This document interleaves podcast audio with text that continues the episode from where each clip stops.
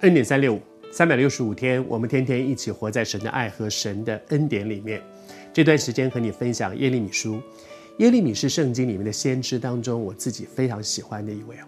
为什么非常喜欢？因为我觉得，其实他的个性跟我比较像。我也是那种属于胆子很小，从小胆子就非常害怕。我从小到大没有跟人家打过架，不敢打。那我就身体很不好，那不敢打架，不太敢跟人家吵架。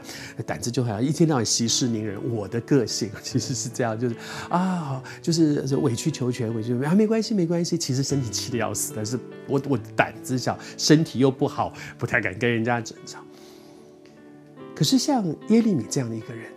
神却派他做一个要非常勇敢的人才敢做的事，是站在那些有权有势甚至君王的面前，去说那些勇敢的说讨人、让人讨厌的事，让人讨厌的话。他必须很勇敢的，因为这些人是操他生杀大权，他的生杀大权在人家的手上，他却必须勇敢的在那个时候指出他们的错误，说真话。他必须做一个这么刚强勇敢的事，而他明明是柔弱的一个人。所以我觉得，在耶利米的身上，我看到一件事情让我好感动。当王问他说，把他叫到王宫里面，私下问他说：“哎，耶和华神有没有跟你说什么？”他怎么回答？我觉得那个地方真是让我非常感动啊！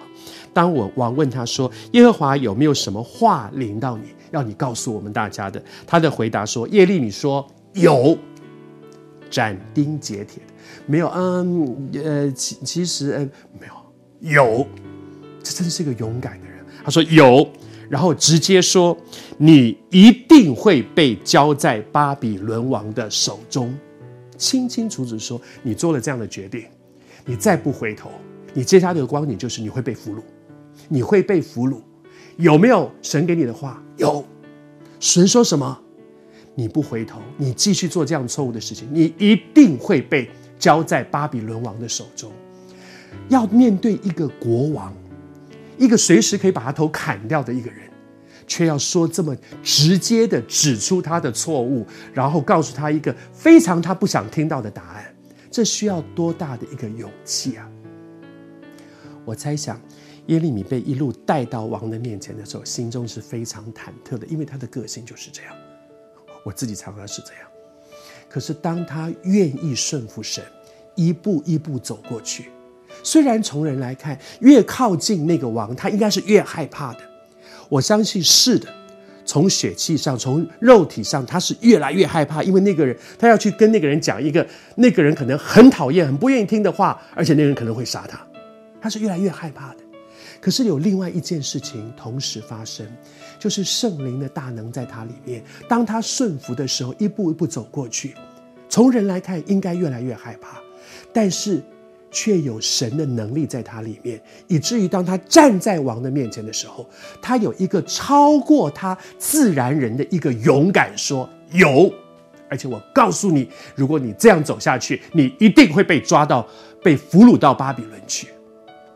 我非常非常感恩为耶利米，而我自己也常常有这样的一个学习，就是一点点的顺服，我去做神要我做的事。